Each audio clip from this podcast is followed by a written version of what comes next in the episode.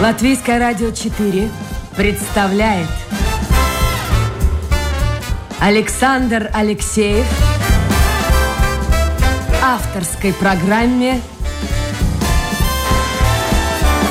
Александр Студия.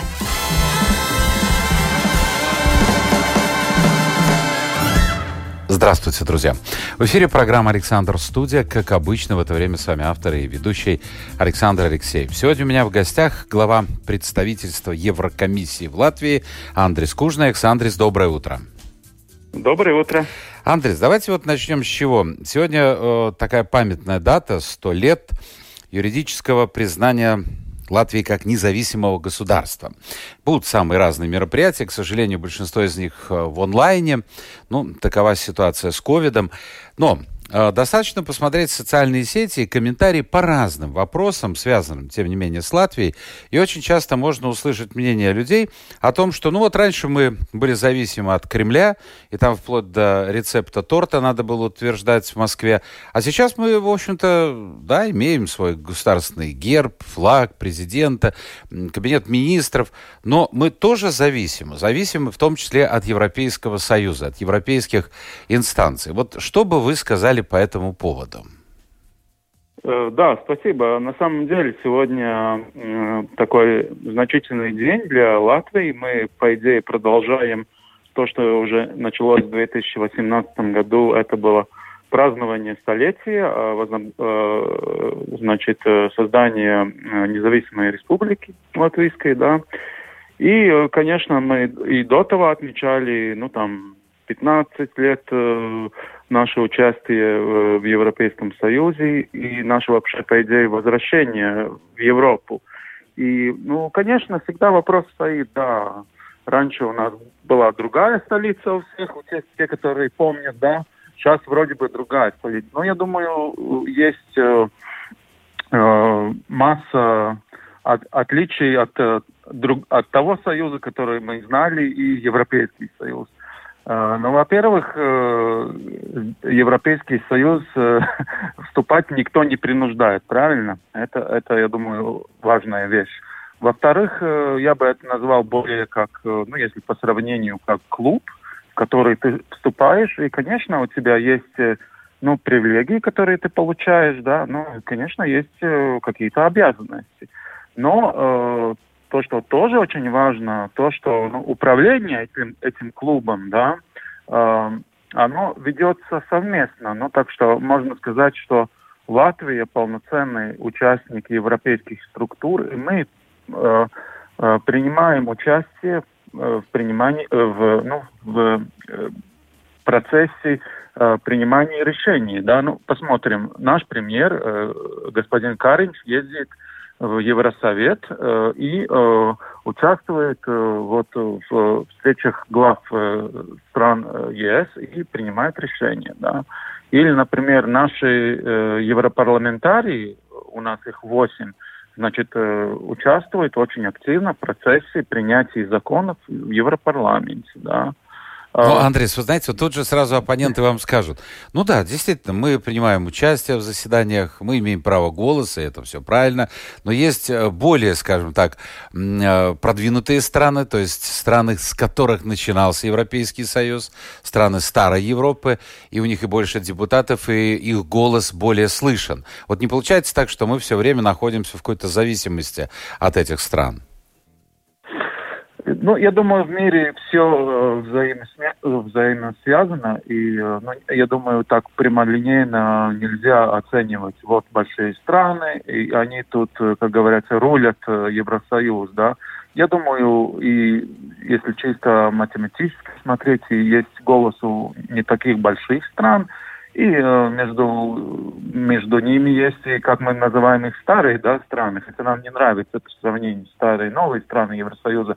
Но посмотрим тот же самый Люксембург. Тоже маленькое государство, но э, довольно влиятельное. Да, например, но оно богатое прежде всего. Ну и богатое, да, богатое.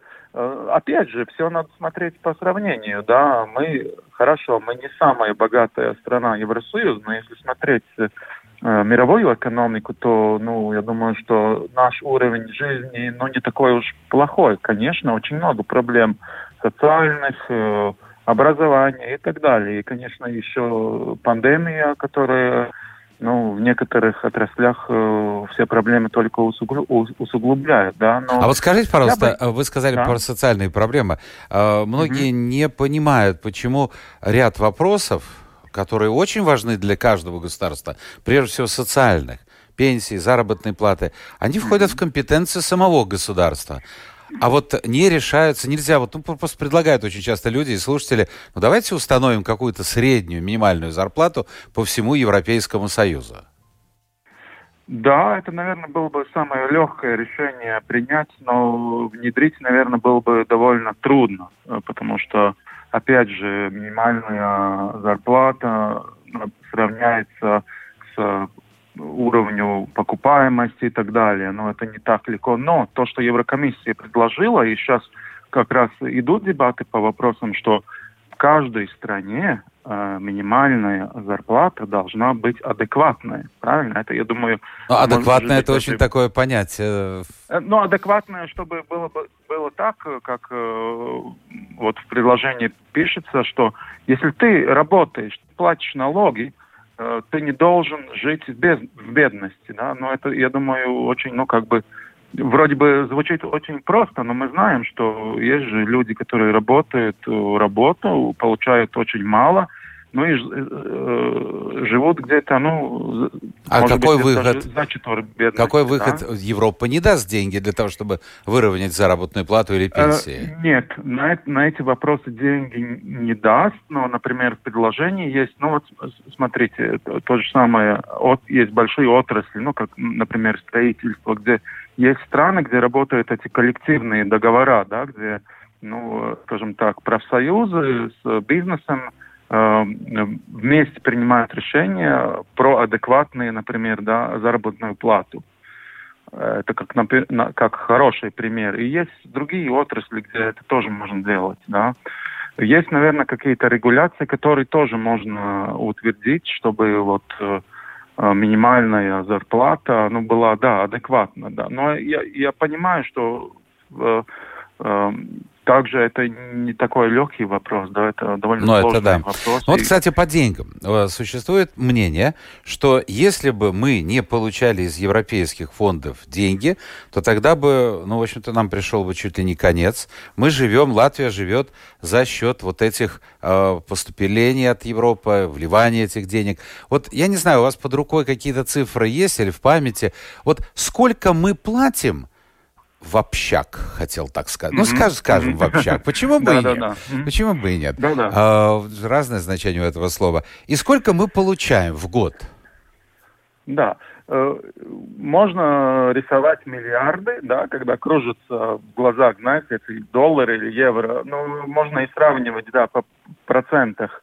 Э, европейский бюджет, э, ну, с одной стороны большой, да, но с другой стороны не такой же большой. Если посмотреть по сравнению с э, э внешним валовым продуктом Евросоюза, то бюджет примерно составляет 1%. Да? Но по сравнению в США э, федеральный бюджет это 27% да, ВВП. Значит, те деньги, которые переделяются, с одной стороны, для Латвии, это довольно значительные, но экономически ну, не, не такие уже значительные, да. Но э, Латвия э, в периоде до 2021 года, ну, подсчитывалось, да, за каждый 1 евро получала 4 евро назад, да, значит, я думаю, этот баланс не такой уж плохой. Но пугают, То, что, что тоже... в ближайшее время эта цифра изменится, и причем в меньшую сторону. Э, она станет немножко меньше, но э, летом, э, если заметили, слушатели, принялось решение в Евросоюзе, что чтобы бороться с пандемией, будут дополнительные деньги, да, э, к одному триллиону, это, ну, э, как называется, это бюджет многогодний, да, 21-27 года, нашлась возможность еще 750 миллиардов найти. Я расскажу, если будет вопрос, как, на, как эти деньги будут как бы где найти эти деньги? Ну вот, кстати, да? по поводу этих денег интересная вещь. Я э, тут, э, в общем, поддерживаю. Я далеко не всегда поддерживаю правительство, потому что далеко не всегда, мне кажется, оно поступает правильно. Но меня всегда удивляло. Я довольно много путешествую по странам Европы в том числе и вижу, э, какую политику занимает, какую позицию занимает, скажем, Венгрия. А, Польша, особенно Польша. Вот такое впечатление, что очень часто, прежде всего, поляки ставят европейские структуры. Ну, это огромная страна все-таки, они могут сказать свое веское слово, но мы тоже можем сказать что-то. И они очень часто ну, как дойную корову использует Европейский Союз. Они построили великолепные дороги, у них развивается промышленность. И все время мне казалось, а почему же мы не используем вот такой метод, ну, в хорошем смысле слова, вот опять-таки не хочется произносить его, но шантажа. Вот так. И тут появилась информация, что мы наконец-то, мы наконец-то сделаем, ну, попытались сделать такой шаг. Итак, э, должен запуститься вот этот фонд восстановления ЕС. Как вы сказали, 750 миллиардов евро. Но все, я так понимаю, страны должны за него проголосовать. Правильно, да? Да. Да. Страны Теперь... должны проголосовать э, за то, чтобы Еврокомиссия во имя Евросоюза занимала эти деньги в, в долгосрочный займ, угу. э, по, потому что решение про переделение денег уже принято, но решение должно, ну как бы вот эти называется Эм, э, свои ресурсы, да, э, значит, вот это решение еще должно приняться каждой страной, да. И вот, смотрите, э, мы, в общем-то, страны Балтии, не только Латвия, Латвия, Литва Эстония, пресса сообщают, ну, чуть ли не грозятся вот не сделать этого решающего шага по поводу 750 миллиардов. Что они сделали? Оказывается, 18 ноября было отправлено письмо э, лидеров трех стран Балтии, премьер-министру Португалии. Страна Португалия сейчас председательствует в ЕС, кто не знает. И э, суть в том, что, ребят, вы нам обещали миллиард четыреста евро для Rail Baltic. Потом начались разговоры о том, что нет как бы этих денег, и это уходит на второй, третий план. И мы говорим, нет, и защите эту сумму, а то мы сможем ну, каким-то образом негативным повлиять на судьбу этих 750 миллиардов. Все правильно? Э, знаете как, ну ситуация какая там? Э, э, для проекта Real Балтика на самом деле и то, что и предлагала Еврокомиссия в этом долгосрочном бюджете 2021-2027 года, это 1,4 миллиарда из ну, в общую сложность там, сумма проекта более 5 миллиардов, да, ну это часть да, проекта, потому что мы знаем, что проект уже начался, там уже работы, как, как мы знаем, ведутся уже даже и в Риге. А, значит, вопрос в чем?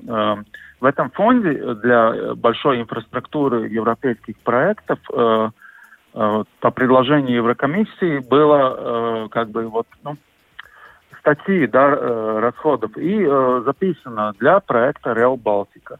Но в течение рассмотрения вот этого предложения в Европарламенте были страны, которые говорят, нет-нет, не будем записывать конкретно проекты, пусть этот проект тоже участвует, ну, как бы, большом отборе из других проектов, да, и э, тогда, как тактику ведения переговоров, э, э, на самом деле, то, что вы отметили, примеры балтийских стран говорят, нет, если так будет, мы будем блокировать утверждение бюджета. Ну, это здорово, Я мне думаю, кажется. Это, тактика, да. это здорово, потому что мы да, проявляем какую-то позицию. Да, да, да, Хорошо, да, еще да. одна вещь. Э, да, я, друзья, напомню, это программа «Александр Студия». У нас сегодня э, в гостях глава представительства Еврокомиссии в Латвии Андрис Кужнекс. Еще одна тема, которая очень часто обсуждается, критикуется, что э, ту или иную регулу принимает или только собирается принимать европейская структура, а мы уже как пионеры бежим впереди всего там транспорта, паровоза или чего еще, и мы уже готовы ее реализовывать, хотя она, в общем-то, еще не принята. Вот откуда, как вам кажется, такое желание, ну, показаться такими уж отличниками, такими уж хорошими ребятами? Ну, может быть, это и не так плохо, потому что есть и некоторые ну, вопросы, где мы, может быть, и впереди всех, да, ну, я думаю, там надо смотреть конкретно по... Это, это, я бы не обо, обобщал, вот как Латвия, что всегда везде бежит вперед. И, ну, по идее, э, или директива, которая должна внедряться в национальное законодательство, ну, принимается, да, но я, я бы не сказал, что мы такие передовики. Ну, вот у многих сложилось я такое мнение. Знаю, Было бы здорово услышать мнение наших слушателей. Я смотрю... Да, то, то, а, да, я сейчас только... Секундочку, Андрей, я только да? назову координаты. Для тех, кто только подключился, может быть, не знает, если у вас есть вопросы к нашему гостю, а у нас в гостях, напомню, глава представительства Еврокомиссии в Латвии Андрей Скучнекс, и э, вы просто заходите в интернет, домашняя страничка Латвийское радио 4, программа Александр Студия. Ваш вопрос сразу же, если он, конечно, по теме, э, появится у меня на мониторе. Пожалуйста, закончите вот эту мысль, я прервал вас. Нет, то, что я хотел сказать по, э, э, ну, как бы законодательству европейскому, то, что важно, и это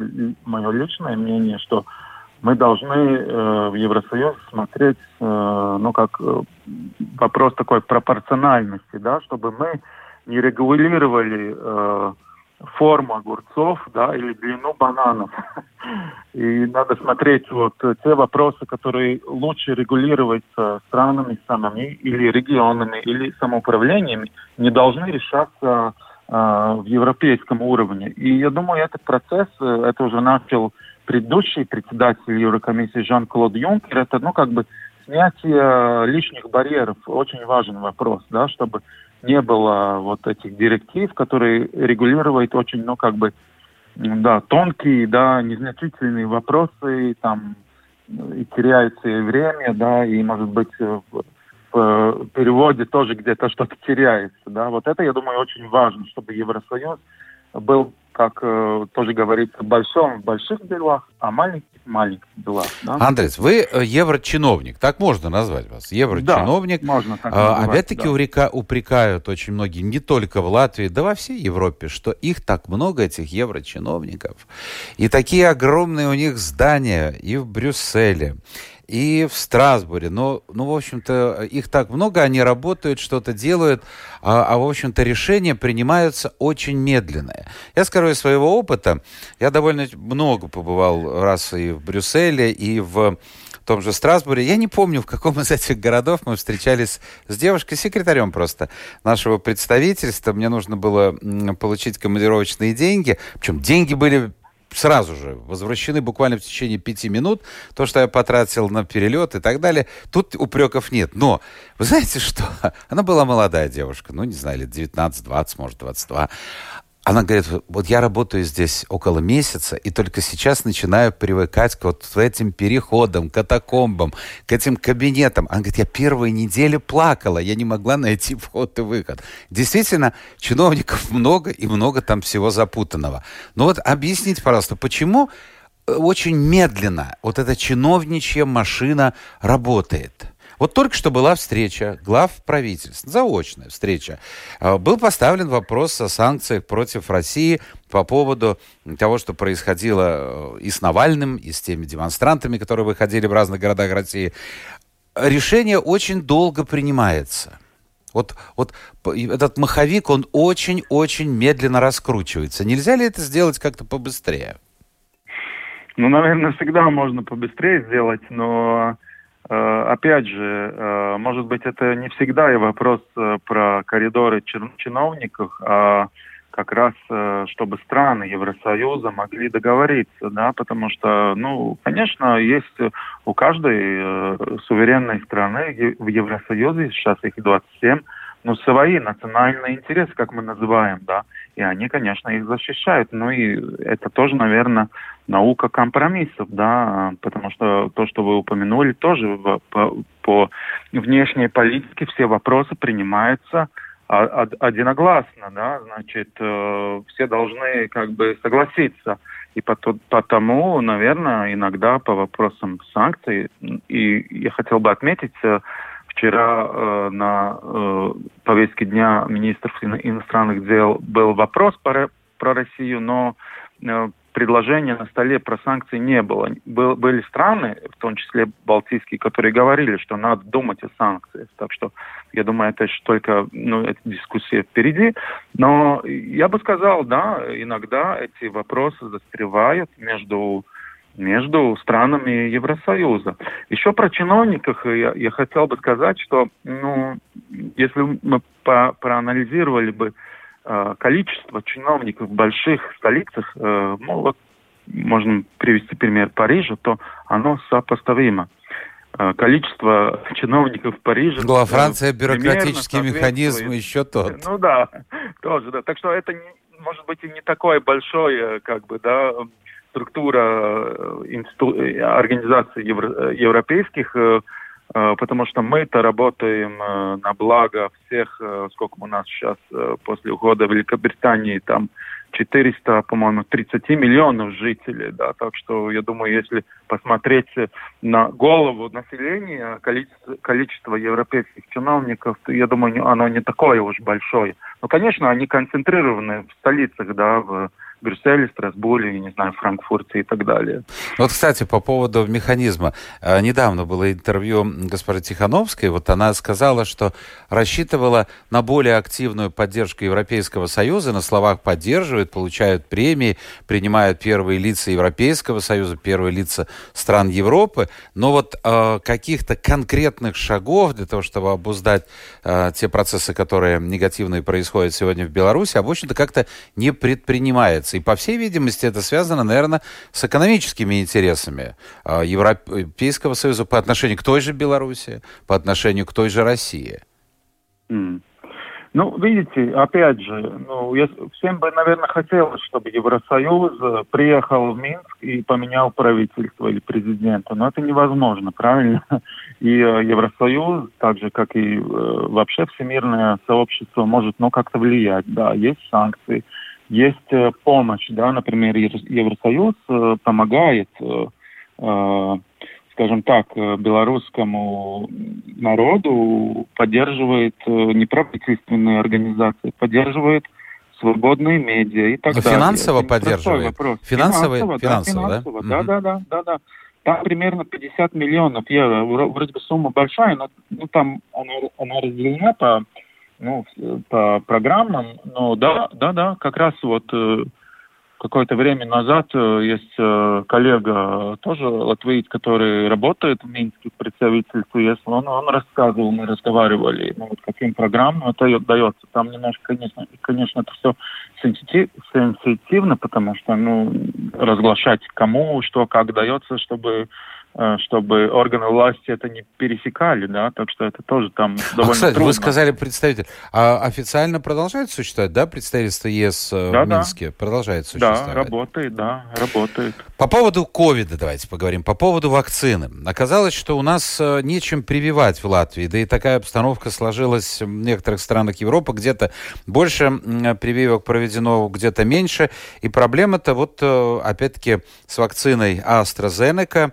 должна на этой неделе, я так понимаю, Евросоюзом быть утверждена, но э, чуть ли не в суд собираются подавать, причем говорят, что отдельно каждая страна должна подавать в суд против э, этой компании, потому что компания, ну вот у меня цифра, э, Латвия может весной получить только 110 тысяч доз вакцины AstraZeneca, а было запланировано по договору 424, то есть в 4 раза меньше.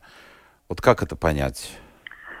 Ну да, это, конечно, очень э, сложный вопрос э, вакцин. Но э, начнем где? Я бы сказал, что если бы Евроком... по инициативе Еврокомиссии Евросоюз бы вместе не договаривался с производителями вакцин, может быть, ситуация еще была бы, ну, например, для Латвии еще худше, потому что если мы посмотрим ближние зарубежья, я не говорю о России, у которой, ну, вроде бы у самих есть вакцина, хотя в Европе она не утверждена. Ну, посмотрим Украину, посмотрим Молдавию, посмотрим, не знаю, Грузию. Они стоят в очереди, у них вообще нет вакцин. А, значит, э, то, что Еврокомиссия сделала, это вот хорошую работу, э, что провела, это договорилась, да, с э, большими производителями о э, доста доставлении вакцин. И тоже по идее, профинансировала некоторые, ну, как бы, проект по разработке. Тот же самый uh, Pfizer BioNTech, это там европейские деньги тоже. Но, как мы знаем, э, в идеальном мире, конечно, все казалось бы, казалось бы очень просто. Но мы видим, что да, у AstraZeneca, ну, это не у, не у Евросоюза, но у AstraZeneca, у производителя видим, что какие-то проблемы, да.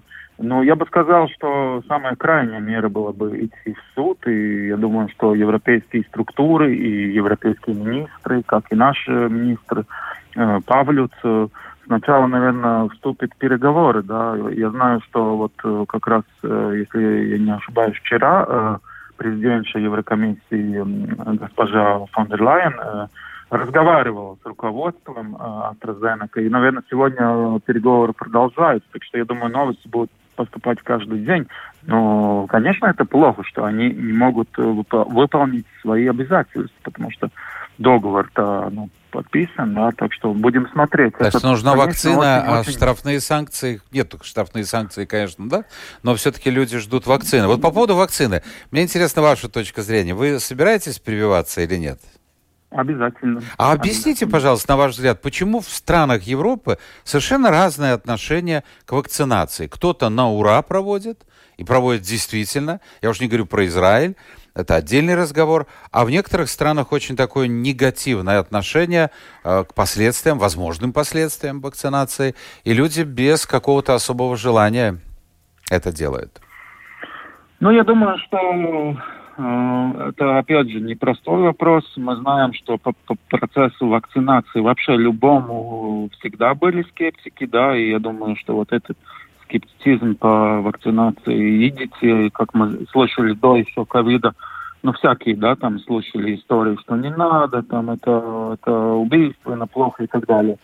Но я думаю, что надо доверять э, науке, надо доверять, доверять исследованиям, и э, надо, наверное, конечно, каждый сам принимает решение, но если у нас не будет этой коллективной, коллективного иммунитета, куда мы дальше двинемся?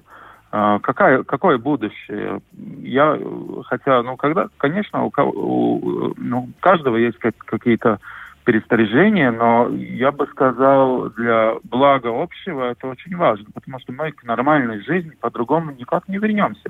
Если мы хотим э, путешествовать, как вы тоже говорили, вы любите это очень, да, но мы, мы без вакцинации, ну, никуда. Ну, так что, я думаю, надо, может быть, смотреть и с такой... Э, я знаю, что и вы тоже любите путешествовать. Кстати, я тоже люблю, да. да Андрес, а кроме Европы, какие страны вам близки? Вот нравится, куда отправляться? Потому что Европа, наверное, надоела уже.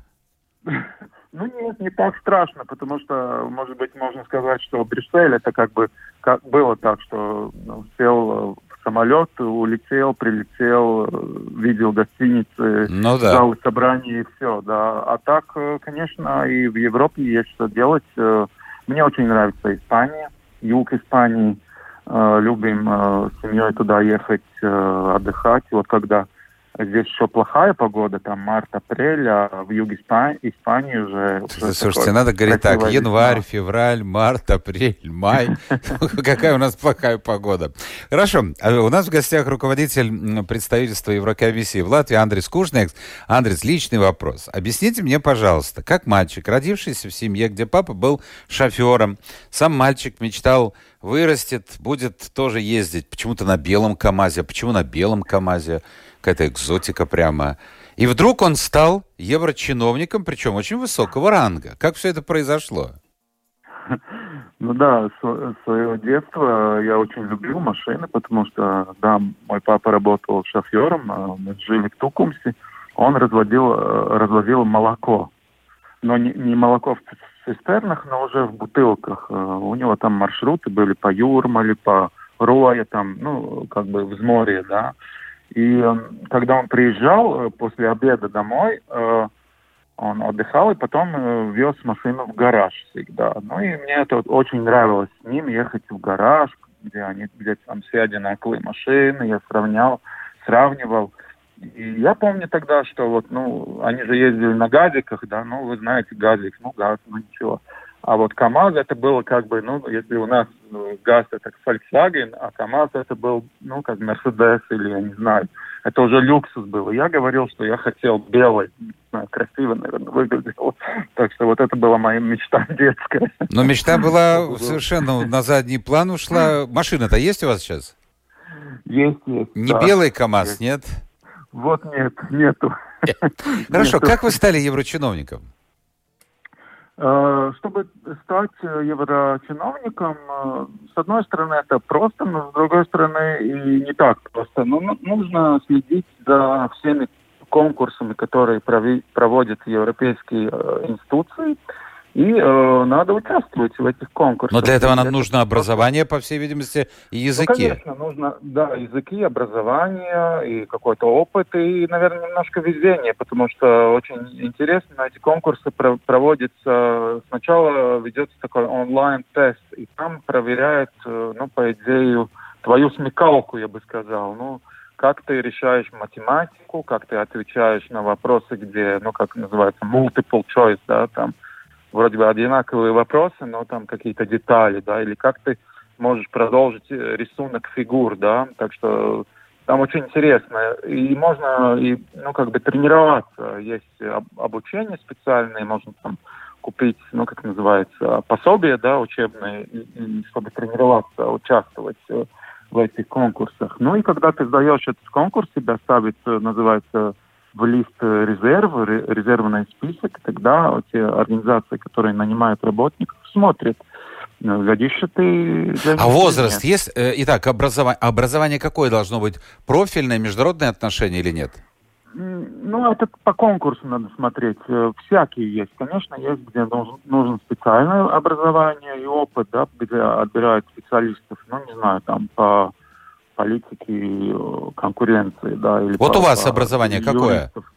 Я экономист. Экономист закончил э, Латвийский университет, а потом магистратуру закончил тоже в университете. Европейская программа. Э, там руководитель программы была э, госпожа Инна Штейнбук, которая потом... А, которая работала до, до, до, до вас. Да. Да, да, языки. Раз, Что у вас да, э, в, в вашем активе по языкам? Какие языки? Ну, по языкам английский, русский, латышский. И э, последние восемь лет выучил французский. Ну, там на таком, я бы сказал, любительском уровне. Ну, и на профессиональном могу и говорить, и читать, и слушать. Так что ну, это очень помогает. С чего и, э, начинался ваш путь? Вы в каком конкурсе принимали участие?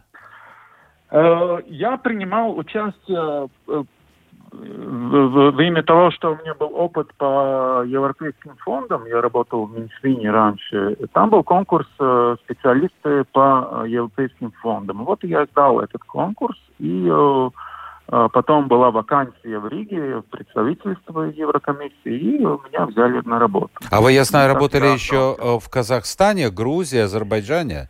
Да, это очень интересный опыт. Я там работал как эксперт э, в европейских проектах. Э, ну, это, да, очень-очень интересный э, как бы опыт, где тебя бросают как кошку в воду или кого, не знаю, и плыви. А как вы там себя чувствовали? Потому что, ну, Казахстан это э, страна очень своеобразная, там очень сильное разделение общества по финансовому э, принципу. Там действительно есть супер богатые люди и супер бедные. Э, нам такое не снилось. Азербайджан это тоже страна. Мне действительно поразило Баку. Э, но только центральная часть. Потом, когда mm-hmm. едешь с таксистом, и он тебе рассказывает и показывает, как живут простые люди, это, это, конечно, не набережная, и это не шикарнейшие центры того же Гидара Алиева и так далее. И Грузия это как бы особняком стоит страна. Как они вообще, как, как вы там жили? Насколько вы ну чувствовали ну, да, себя? Это, это, это было очень интересно, но по, по сравнению с, ну не знаю, там все равно немцами, итальянцами, нас, нас все равно э, латышей, балтийцев принимали всегда очень тепло. И все всегда вспоминали, ну, насколько, конечно, трудное было наше про прошлое вместе в Союзе, да, но по культурным, по чисто личным да, отношениям все всегда, конечно, Прибалтику очень хорошо вспоминали, те, которые помнили. И вообще нас, э, я бы сказал, довольно хорошо знают. Ну, может быть, сама молодежь не так хорошо, а так всегда вот принимали очень хорошо, и отношения всегда хорошие, и понять друг друга, по идее. Ну, и язык-то, в общем-то, есть для многих общий русский, если это не касается молодежи. Да. Еще один вопрос, и потом давайте, ой-ой-ой-ой, мы-то уж почти время-то исчерпали, но пару вопросов я от слушателей успею задать. Скажите, пожалуйста, вот человек сдает экзамен, его становят этот шорт-лист, или как можно хотите, так и называете, лист ожидания. Mm-hmm я понимаю, что разные профессии. Я не буду про вашу заработную плату спрашивать, но если человек получает возможность, его приглашают в европейскую структуру, ну, на рядовую должность чиновника. Эта заработная плата, э, она будет значительно выше той, что он получает здесь в Латвии? Она будет довольно адекватная, да, потому что то, что важно, вот что может быть немножко отличает, ну я сравниваю, потому что я работал в госструктурах Латвии, в европейских э, организациях на вот работника смотрит как на дол, дол, долгосрочный как бы ассет, да, как называется ассет, знаю, на русском, ну как актив, да, и э, потому очень важно вкладывается как бы ресурсы, чтобы это, этого работника принять на работу, но и развивать.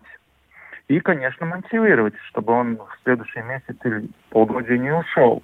Так что, конечно, составляющая в этой мотивации адекватная зарплата. Но да. несмотря на это, я помню, был дефицит, и невозможно было найти в Латвии желающих пойти работать, скажем, переводчиками-синхронистами, что казалось странным.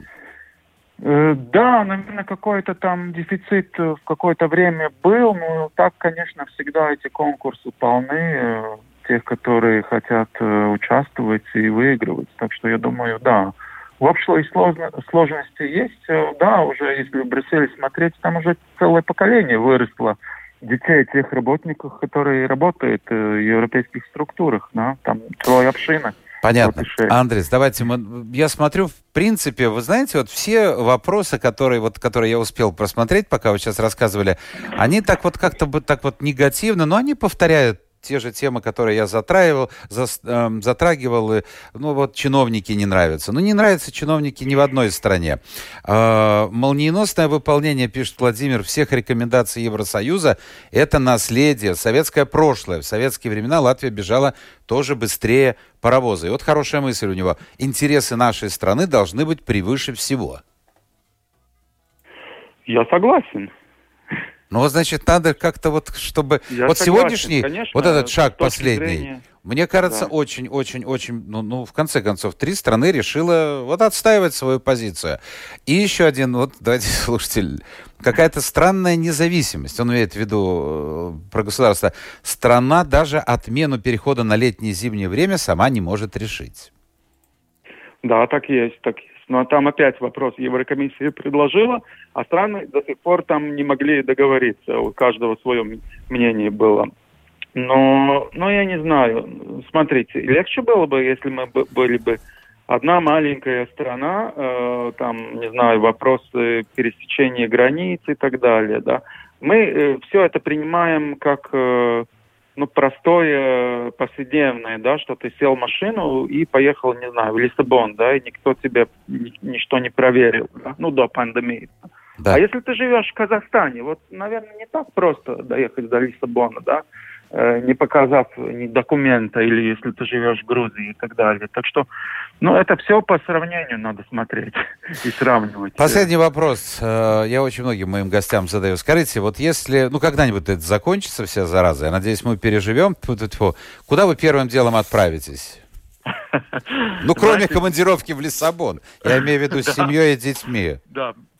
Знаете, у нас были билеты на прошлое лето в Нью-Йорк, и мы детям обещали в Нью-Йорк их отвезти. Мы, наверное, постараемся, когда все закончится, их отвезти как раз в Нью-Йорк. Им как бы это американская культура, ну, как бы нравится, говорят на английском, так что постараемся. Пусть посмотрят. Спасибо. Спасибо вам за участие Спасибо. в эфире.